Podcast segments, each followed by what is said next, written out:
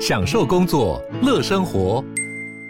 就算不在办公室，也能从容应对线上会议。HP Dragonfly 透过专业的 HP Presence 设计，内建降噪及会议快速键，搭配清晰的 Bang & Olufsen 音效，增强音讯及视讯功能。HP Dragonfly 顶级商务笔电，采用 Windows 11 专业版，让您在会议中享有最佳的视觉和听觉品质。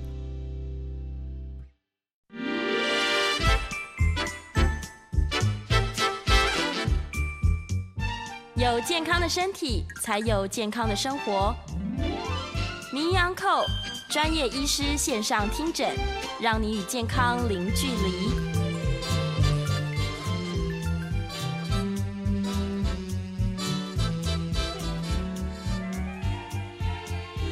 各位听众午安，这里是98新闻台，欢迎收听每周一到周五早上11点播出的名医 Uncle 节目。我是万芳医院吴建良医师。那我们在半点过后会接听大家的 call in， 如果有眼科的相关问题，欢迎打电话进来。那我们的 call in 专线是0283693398。今天我们要讨论的主题是高度近视的保养之道。好，那今天这个比较特别一点，我第一次用这个电话线上跟大家连线哈，因为我好像听到今天的这个确诊数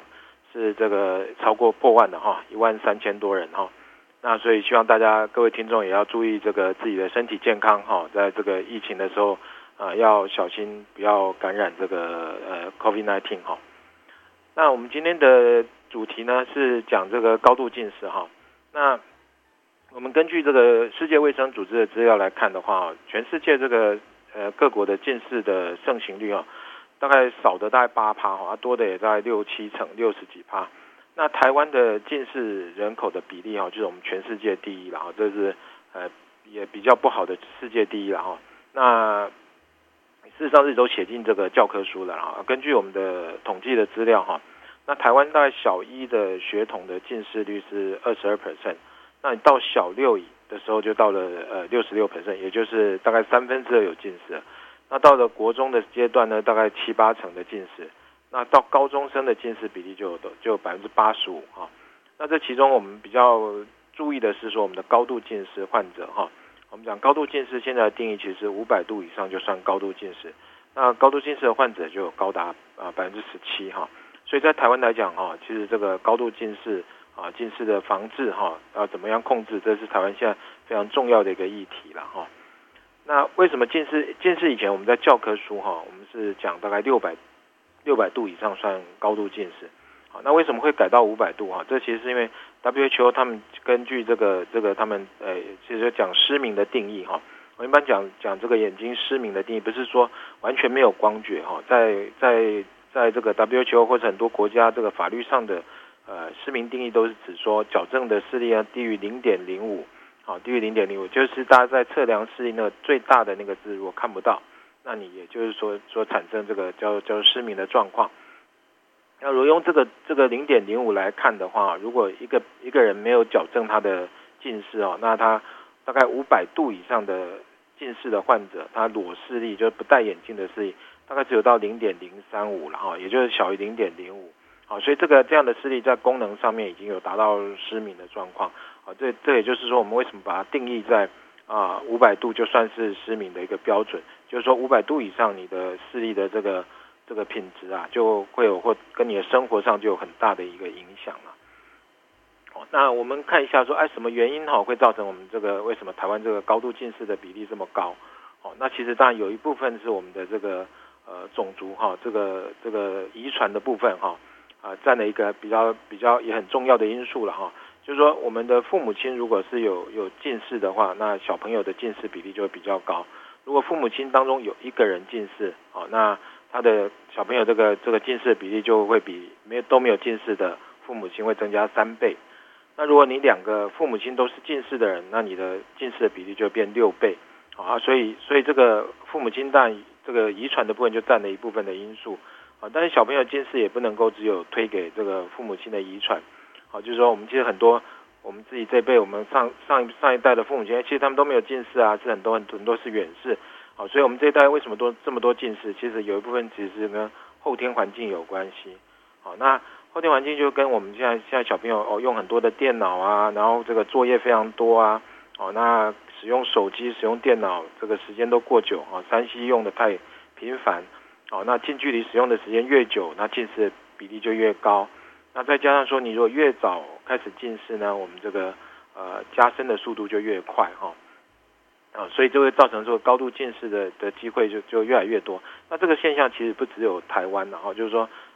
近视的比例一直在增加，就是全世界的人的这个人口看起来也是这样。我们在现在这个2020的这个 WHO 的统计大概全世界近视人口大概18亿相当大概每3到4个人大概有一个是近视眼。那其实估计到2050年的时候，这近视的比例大概到一半就世界人口里面大概可能我们估计那时候差不多快100亿的人口，大概有50亿的人口它是会是一个近视的一个状况。好，那这个实际上是一个全世界都要去面对的问题。好，那为什么这样讲呢？因为近视不是只有一个度数的问题我们常常在跟这个小朋友的家长特别要强调说，这个小朋友的近视一定要好好的控制，因为近视它是一种疾病它不是只有度数的问题，不是说到眼镜行去配个眼镜就解决它主要是这个小朋友近视度数如果越来越深的时候，它会变成一个让我们眼睛提早老化，那产生很多相关的疾病例如说近视眼的人他容易产生青光眼青光眼我们知道就是它会造成这个周边视野的缩小然后造成视觉的障碍，那它同时也会造成我们像黄斑部的病变或是视网膜的剥离那这个都会造成视力的受损那另外我们这个常常听到的白内障，在高度近视的人他的产生这个白内障的机会也是比较高的那我们可以看说我们如果一个没有近视的人跟高度近视来做比较如果500度以上的近视的人，他的黄斑部病变的机会呢是没有近视的人的41倍那白内障呢是没有近视的人的3倍，那视网膜剥离的机会呢是没有近视的人的9倍当然如果你更高你到800度以上，那个这个风险就越高那青光眼也是一样，青光眼的比例大概如果是我们高度近视来讲，跟没有近视的人比较，大概有大概7-8倍的一个风险也就是说你不是只有个度数的问题，你眼睛会有更高的一些这个疾病的风险那这些疾病呢就可能会造成我们将来这个眼睛失明的机会会比较多那这些并发症如果没有好处理它当然都会造成失明，所以最好的方法我们其实是当然能够做好这个血统的视力保健让我们的小朋友啊不要都变成高度近视这个预防我想是最重要的但如果是已经变成高度近视的时候怎么办呢？其实一般来讲近视的部分的矫正当然就是一个是当然是戴眼镜那另外一个当然如果不要戴眼镜的人可以选择隐形眼镜那在这个成年人来讲当然你也可以选择手术那我们常会被病人问说那我如果做了这个手术我这个高度近视的问题是不是都解决了，我是不是就不会有刚刚讲说什么白内障、青光眼飞蚊症视网膜的病变视网膜剥离或者这个黄斑部病变种种的这些眼睛疾病的风险是不是就可以减少那这个就我们要讲说近视的这个成因它其实是我们的这个近视，这个我们眼睛是一个像个球一样，那近视眼的人他的眼睛的前后距离我们叫眼轴长，他的眼轴长是比一般正常人要来的长像高度近视的人他眼轴长可能是一般人的多的50%就是说他眼轴会变得拉长，这也就是我们看到高度近视的人他可能看起来这个眼睛会有点凸的状况这个比一般人凸的眼睛就是其实意义表示说它的前后的这个距离前后径是比较长的那这个前后径的拉长我们叫轴性近视那也就是眼轴拉长增加了你的这个近视的度数，那这个眼轴拉长这件事情我们当然做高度近视的矫正我们可以做雷射啦也可以做这个现在像很多的这个包括准分子雷射或者是这个飞秒雷射都可以用来治疗近视的度数，甚至于我们那种2000-3000度的人他也有所谓的植入式的镜片可以用手术来让让病患达到脱镜，让他不要戴眼镜啊，这个大概手术都是可以达到这样的一个效果。但是呢，它并没有改变你这个眼轴拉长的这件事情，它基本上是把你的度数去掉，让你不要戴眼镜啊，但是它并没有改变我们眼轴拉长导致你这个疾病的风险啊，所以基本上度数只是一个指标啊，你把度数去掉啊，就像你戴了一个隐形眼镜一样，你的眼轴还是一模一样的啊，你做了雷射，你的眼轴长也还是拉长的，所以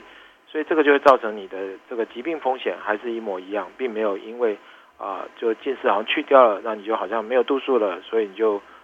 这个不会有什么视网膜剥离的风险。这点要跟大家讲说，你这个眼轴拉长的这件事情，你的疾病的风险，不管你做了什么样的手术呢，你的这个就是说这个眼睛啊产生疾病的风险还是一模一样的。哦，那另外就是说。这个预防的部分哈，其实现在我们刚刚讲的最重要是希望能够控制我们的这个小朋友度数不要增加啊。为什么？因为大家现在的小朋友这个 3C 的产品用的非常多哈，很多家长就是小孩子如果在那边吵吵闹闹的，就给他一个手机哈，很小的小孩就给他手机，所以手机就是我们最好的保姆。但是小朋友那么早就开始用一些这个 3C 产品，会有什么样的问题呢？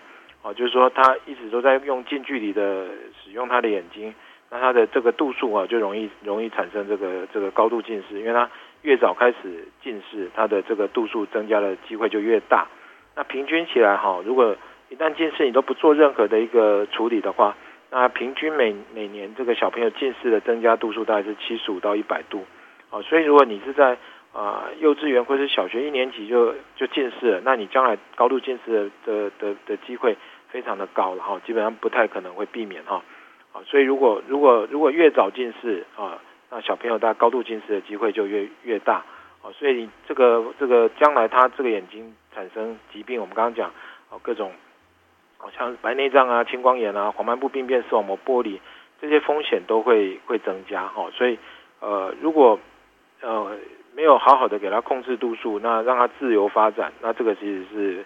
在现在来讲是一个不恰当的一个做法了哈，啊，所以现在当然我们在临床上有很多种方式来治疗，包括现在有度数控制的镜片哈，包括就是这个硬式的隐形眼镜哈，像角膜塑形啊，或是这个设计成这个周边离焦的这个软式隐形眼镜，或是眼镜的这个部分，现在都是有很多的一个发展啊，用来控制并控制这个小朋友的一个度数啊，那当然。另外，家长可以做到，当然还是就是这个可以当然鼓励小朋友有一个足够的一个户外运动哦，因为我们在户外有足够的光线的照射，那这个光线照射以后呢，我们的瞳孔可以缩小，看得会比较清楚。那我们这个多巴胺的这个分泌会受到刺激哈，那这个会抑制我们的这个眼轴的一个拉长，预防近视的一个加深呐哈。那这个在高雄那边，我们台湾自己做的研究也。发现他确实哦，如果你小朋友也给他每周户外有活动大概11个小时的话，可以让小朋友近视的一个发生的机会会减少哦。所以就是说，我们要预防高度近视的部分，其实预防只能在这个小朋友发育的时候做到了哈。所以小朋友每年啊要定期的做眼睛的检查，我们其实建议大概半年检查一次了哈。那所以一年至少你要检查1-2次的一个眼睛哈。那另外就增加你的这个小朋友户外的活动，啊，每天就是让他有至少两小时以上的一个户外活动，啊，接触到阳光，这个会让他的眼睛的发育会比较好，啊，但尽可能有在户外的比较可能会看远嘛，你整天在家里面就是或在室内啊，都是一个近距离用眼的问题哈，啊，那另外一个就是说，小朋友我们现在建议的，但是大概两岁以下，大家不要给他玩手机啊，看荧幕。啊，2岁以上如果开始有接触到3C，一天不要超过1个小时。那而且很重要就是说，每30分钟我们要让他休息10分钟哈。那用这样来一个方式啊，那可以让我们家这个我们的小朋友他的近视的度数呢不会这样一直的增加哈。好，那再来我们讲一下说这个近视的一些手术的发展了哈。那我们现在其实我们在讲我们现在的所谓的近视的手术啊，在坊间你大概可以看到一些各种的雷射近视手术。那雷射其实这个发展也已经有20-30年的一个历史了哈。那最早大概是一个表面的雷射哈，也就是说 PRK 的一个手术哈，就是我们在这个角膜的这个上皮哈，直接把上皮去除以后，那直接在角膜的基质层哈，去改变它的弧度哈，做角膜的一个切削。哦，那再来才有所谓的 LASIK 手术了哈。LASIK 手术就是说我们会制作一个角膜板哈。那最早大家是用这个所谓的一个板层刀哦，它是一种刀片哦，就是像一个刨刀一样，它把角膜的表面哦切一个我们叫一个角膜瓣哦。那这个瓣打开以后呢，那用雷射去做准分子雷射去做度数的一个治疗，其实就是把你的，大家可以想说好像是把你的这个角膜啊变平一点，有点像你把隐形眼镜做在你的眼睛上面啊，所以这个角膜变平以后，改变它的曲度呢，就可以让我们的本来这个近视眼的人，因为它聚焦在我们的视网膜前面，那角膜变平以后就改变这个屈光的一个状况哈，就是它的焦距呢就会到你的视网膜上面。好，那用这样来做一个矫正，就是把角膜变平，它的屈光度数会减少，这样的一个做法。好，那 LASIK 手术大概在度数的治疗来讲，一般大概是在300度到差不多800度，算是一个治疗都很有效的一个范围。但是比较重要的，大家还是要看说，它这个角膜的条件适不适合了哈。好，不管是你做这个 PRK 表面的雷射，好，或是做 LASIK 手术。或者现在当然有比较更新一代的一个全飞秒的雷射哈，那个叫做Smile 手术哈。Smile 手术它是一个就是找角膜的一个透镜取出的方式哦，它是强调大概是一个小切口啊，对角膜的这个结构影响可能会比较小一点哦，但是治疗效果来讲，大概这几个手术大概都是相当的哈，就不管是 PRK 手术、LASIK 手术。或者 Smile 手术在临床上的表现效果都是不错的。那至于说要做什么样的手术，第一个就是要做一个完整的一个检查哈。那如果不适合的这个眼睛啊，特别是角膜太薄或者它角膜结构有问题的，那就不建议做这样的手术，因为它的角膜比较脆弱，角膜比较薄，如果你把角膜又再做切割以后，这个角膜它的强度会不够，就变成说没有办法支撑它这个眼睛的一个曲度哈，那就会造成这个未来可能有角膜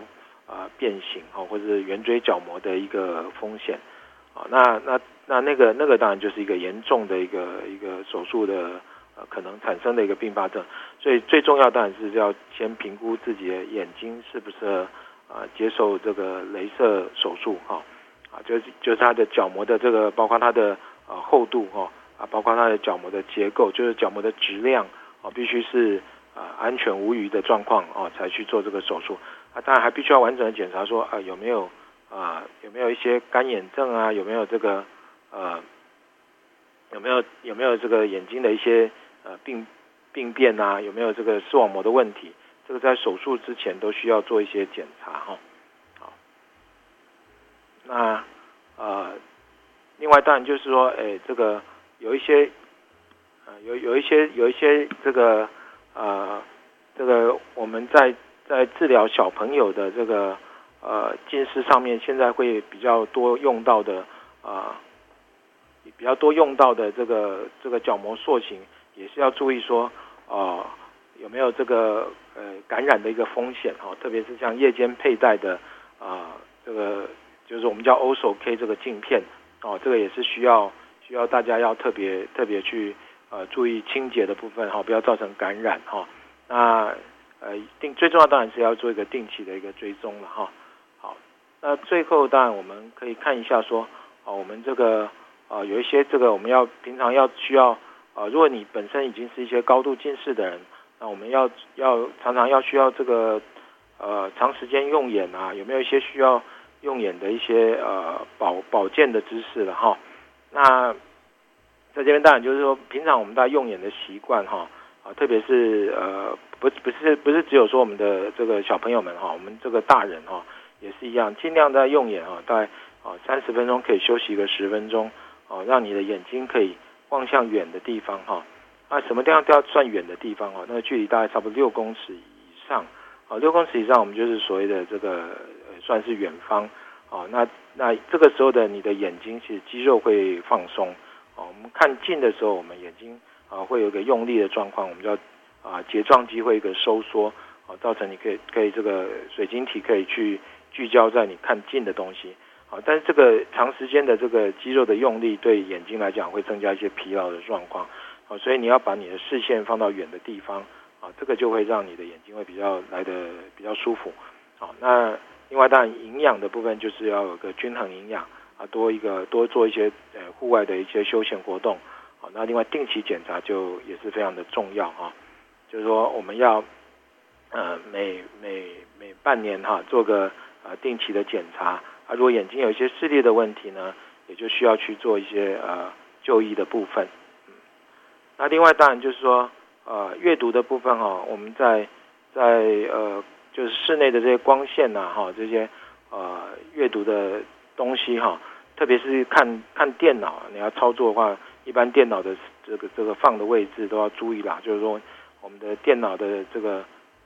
荧幕啊，相对你的视线要稍微是比较低一点点的，略低于你的视线水平，这样不会是一个仰头的状况去看电脑哦，那就会让你的这个疲劳的程度就会减少哦。那另外就是说我们这个电脑或是看电视啊，你这个房间不要关得暗暗的哦，你要把这个背景的光线哦，这个日光灯必须要打开来哦。如果只有电脑只有单独荧幕或手机哈，很多人这个在这个全黑的环境，比方说他睡前啊还在那边滑手机，那这种暗的状况呢，瞳孔是放大的，那这些我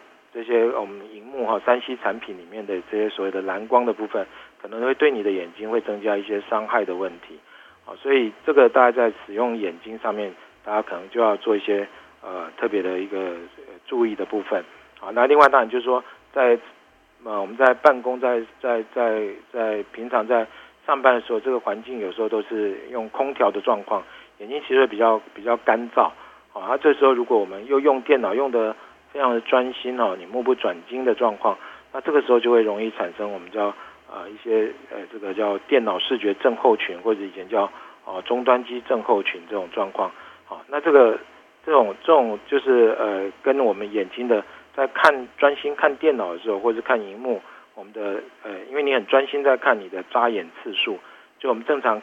眼睛为了要让保持这个眼睛的湿润，所以我们会有定时间的一个眨眼。那就是说你的眨眼次数减少的时候，眼睛会变得干涩，啊，这个就会造成一些视力的一些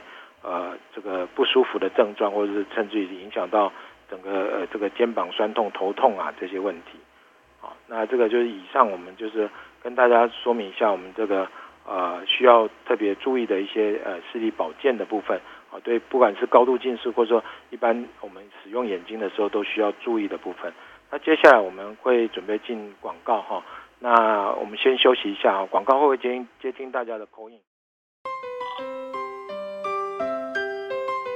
我不能跟你讲话。好，我们现在开始接听大家的 call in 哈。那欢迎有眼科的相关问题都可以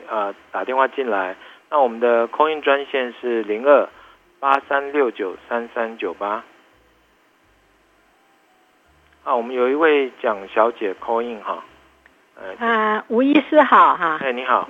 我现在是63岁，都是非常高度的近视，左眼1700，右眼1500哈。从小3就开始近视，那个时候也没有什么办法，就随他去，所以就变得越来越严重，一直到现在我都觉得还在加深。那我有定期检查，我的眼科医师建议我做个白内障手术，虽然单纯说白内障并不严重，但是他说如果做了白内障手术，把近视矫正掉之后，度数就比较不会再加深。那这是第一个问题，我想请教吴医师的意见。第二个问题是我眼皮啊也有下垂，那个有医生也是医生建议说做手术，但是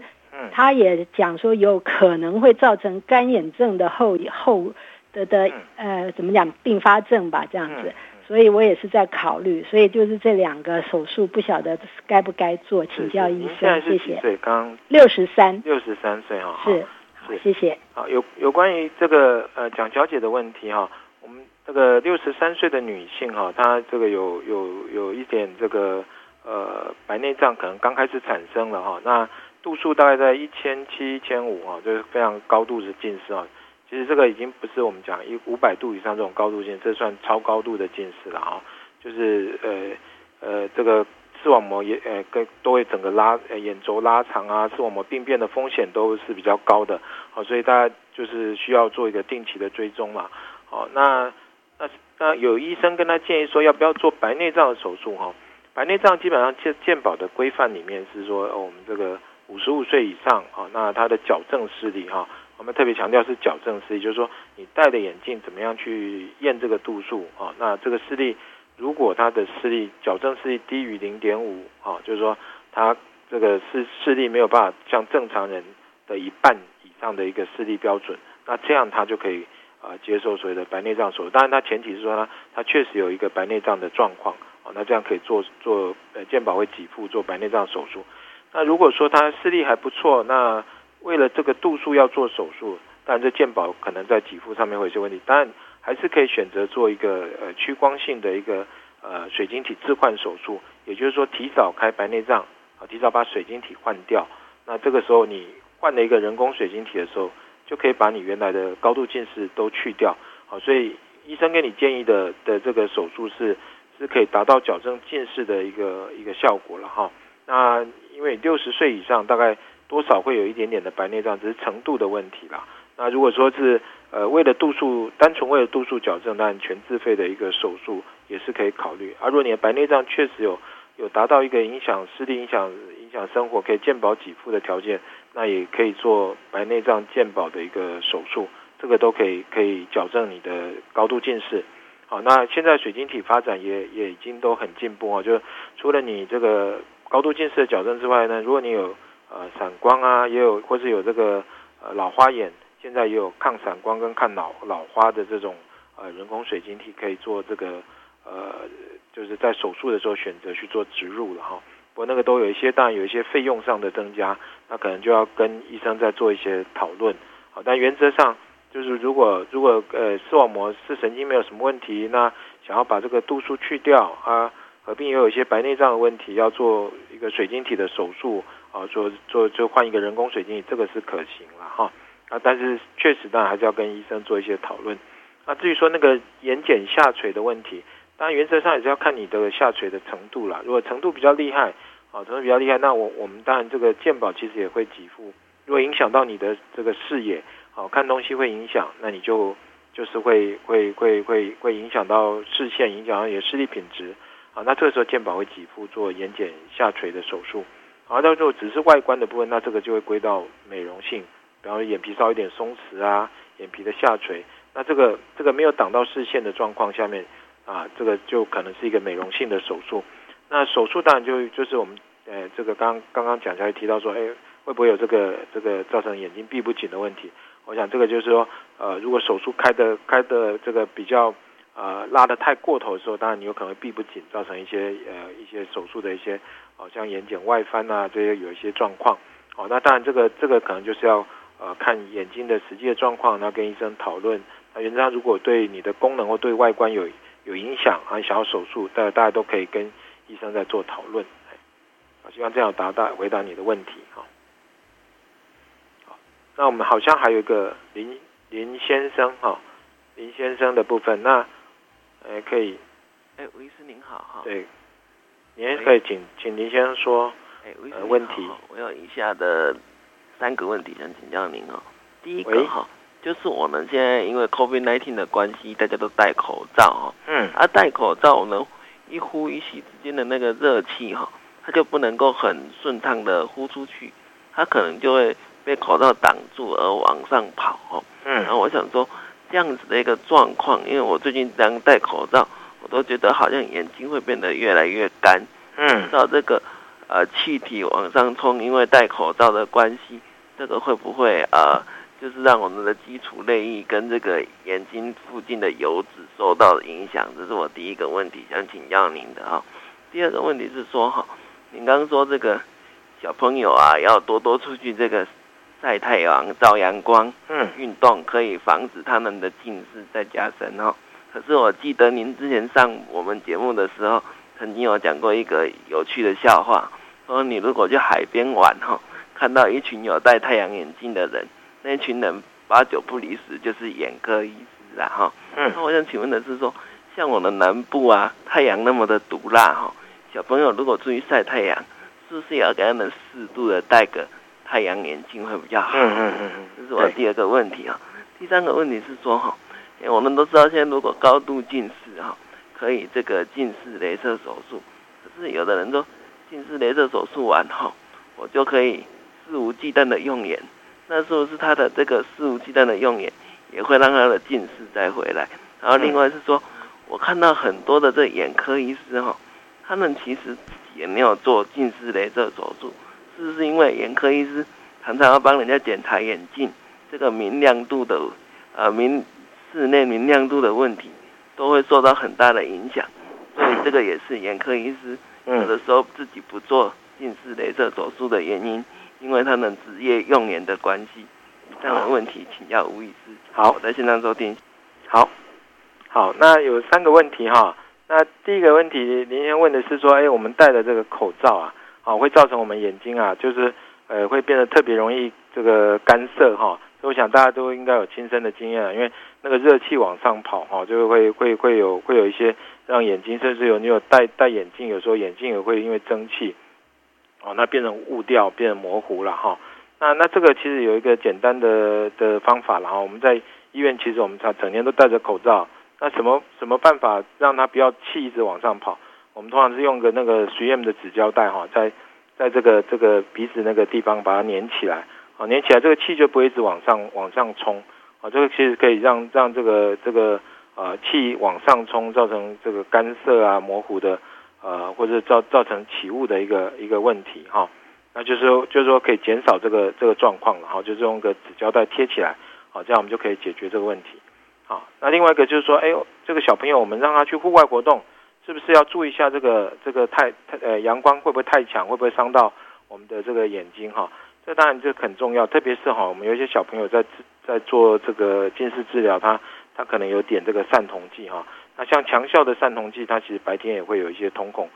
还维持的比较大的状况。那这个我们都会叫他要戴个太阳眼镜其实重点是有户外活动，那接触到阳光，但并不是让你真的去接受过多的紫外线。所以当然，如果在南部这个阳光很强的状况，我们还是会希望说要有一个太阳眼镜的保护。这个当然是不会互相违背的。我们让小朋友能够去接触户外的活动，一方面是让他视线可以看远的地方，因为一方面有接触到一些阳光。那太阳眼镜并不会影响到你这个户外活动对于近视控制的效果。所以如果是有特别点这个散瞳剂，或者阳光真的比较强，那当然还是建议可以戴个太阳眼镜，这个是没有问题。好，那另外他说这个发现很多这个眼科医师自己都没有做个近视雷射。这个近视雷射手术它基本上是归类于一种，就是我们叫 elective surgery， 就是说可做选择性的手术啦，它是可做也可以不要做，有点像说，你这个如果是一个单眼皮的人，我们要不要做这个双眼皮的一个手术所以这个是一个可以选择的。那事实上我们也有很多眼科医师其实也有接受，他如果觉得他不想要戴眼镜，一样我们有相当多的眼科医师也有做这个近视雷射的手术或是医师的这个，像我自己的太太、女儿也都有做这个近视的一个手术。这个完全是看有没有这样的需求并不是说每个近视的人都应该去做这个雷射的矫正这个当然要看病患的需求有没有。有的人可能觉得他戴眼镜比较习惯所以这个不是说一定要做的那也不代表说医生没有做，是不是他表示他不安全？我想这个可能应该让大家有一些了解好，那接下来我们有一位这个王小姐王小姐请说喂，吴主任你好，我是你的忠实粉丝莎莎。你好我想请问一下，那个因为我之前有被诊断我是高度近视，然后医生检查是说有一点点青光眼的初期的一个状况那除了我半年回来检查一次，我还能够做什么呢？就是最重要是要当然就要先确定说到底有没有因为我们刚刚讲说青光眼，我们根据像有一些大规模的一些 study 可以看到说高度近视的人他跟没有近视的人他的青光眼的比例大概增加了大概7倍。那一般人的盛行率，就一般的人大概产生青光眼机会大概只有 2%， 高度近视可能会到 10% 以上。那所以像您现在有这个每半年做一个定期的筛检，这个是非常重要。那有筛检，然后如果目前是还没有青光眼，大家就维持继续的筛检。那如果说已经有一些青光眼，有一些视神经的一些受损的状况，那当然就要靠药物来治疗。那目前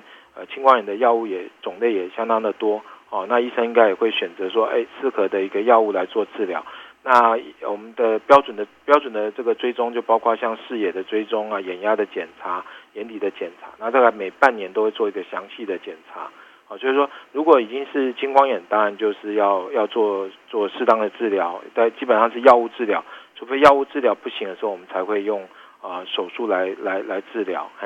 那如果说目前是还算只是做一个定期追踪，那高度近视就通常我们来追踪眼压，看看有没有青光眼，那同时也会做散瞳，看我们的这个视网膜的状况。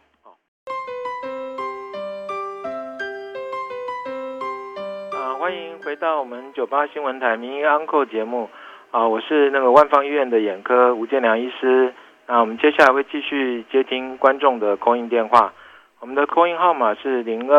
02-8369-3398 8369-3398。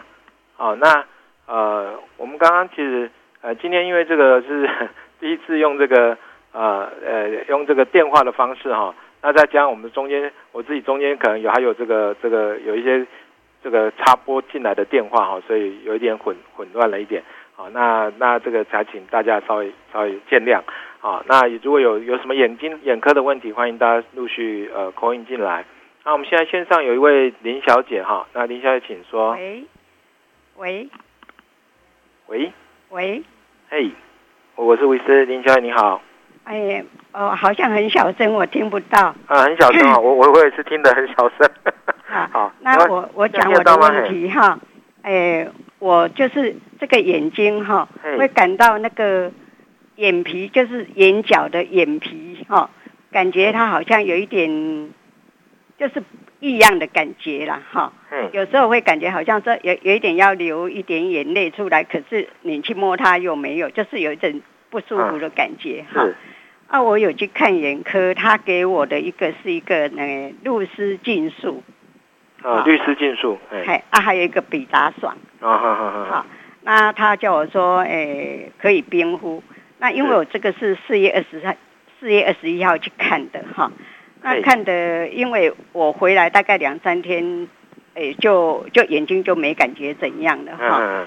那可是昨天我又感觉这个眼睛又有开始是这个状况了是。那我想请教医师说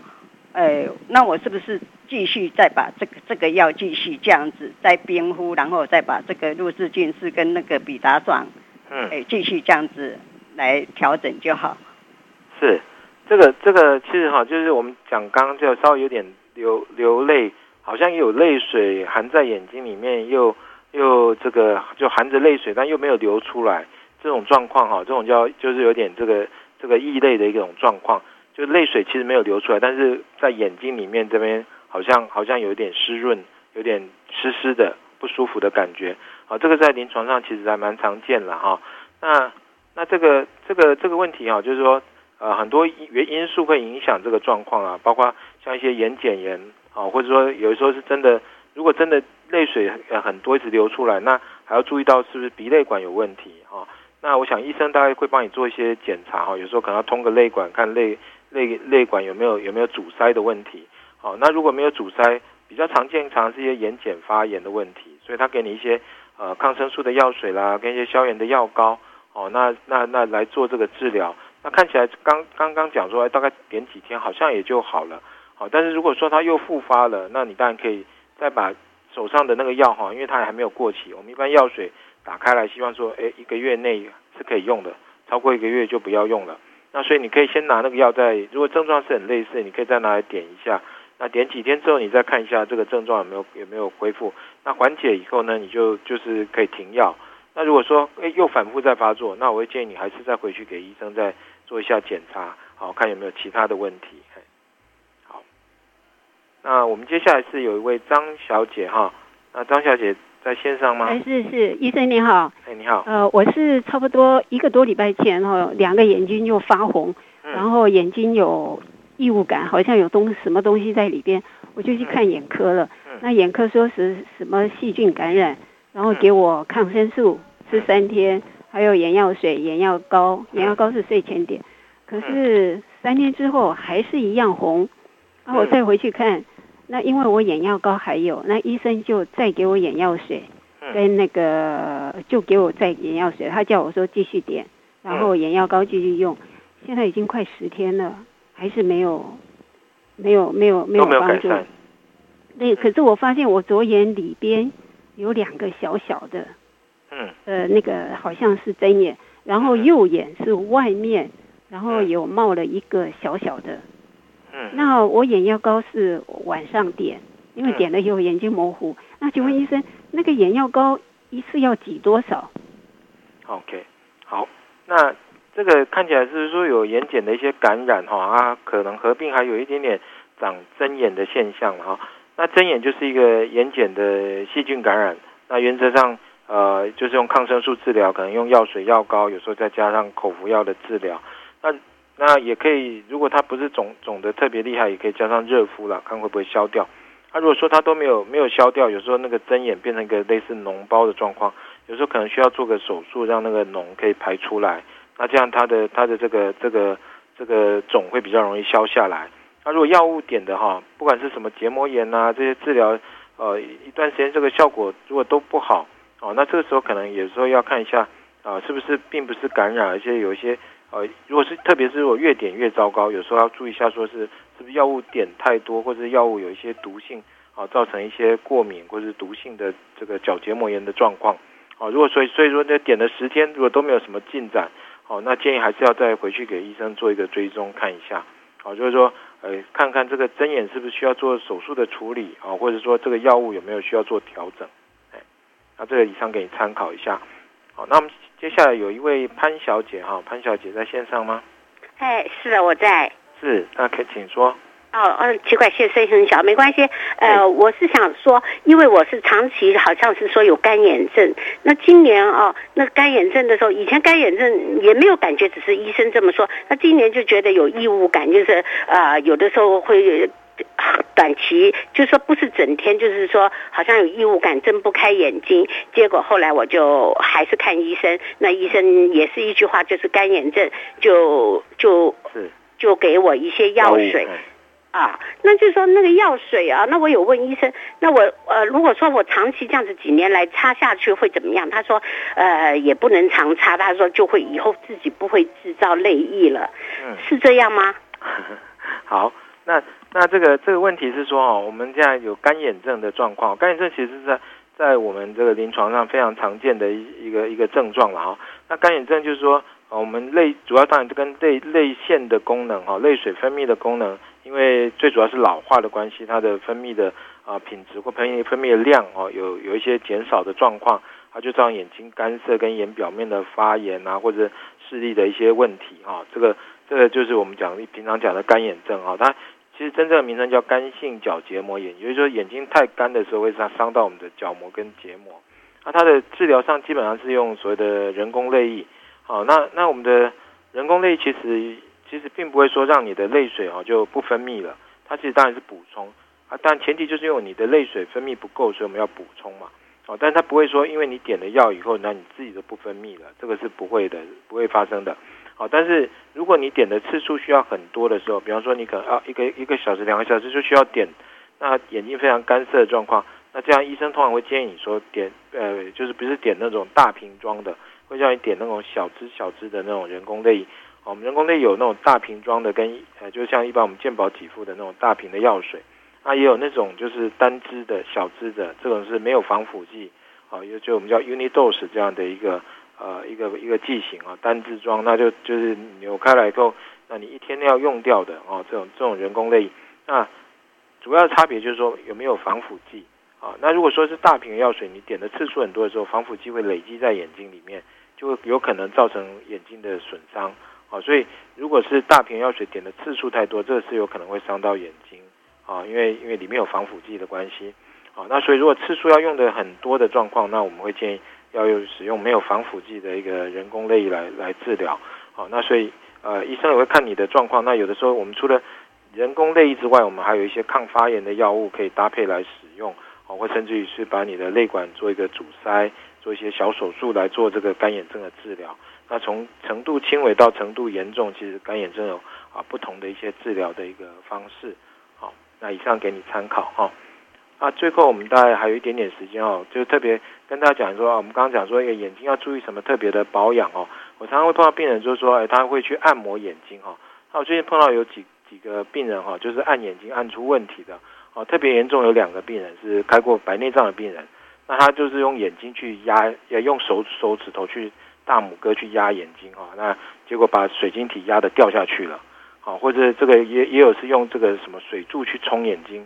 就是用这个水去做 SPA 的，这个也是造成很严重的问题。所以按压眼睛，你可以按眼睛周围，千万不要按眼球。好，那以上是我们今天的节目就进行到这里啊。我是万芳燕吴建良医师啊，非常谢谢大家今天的收听啊，再见。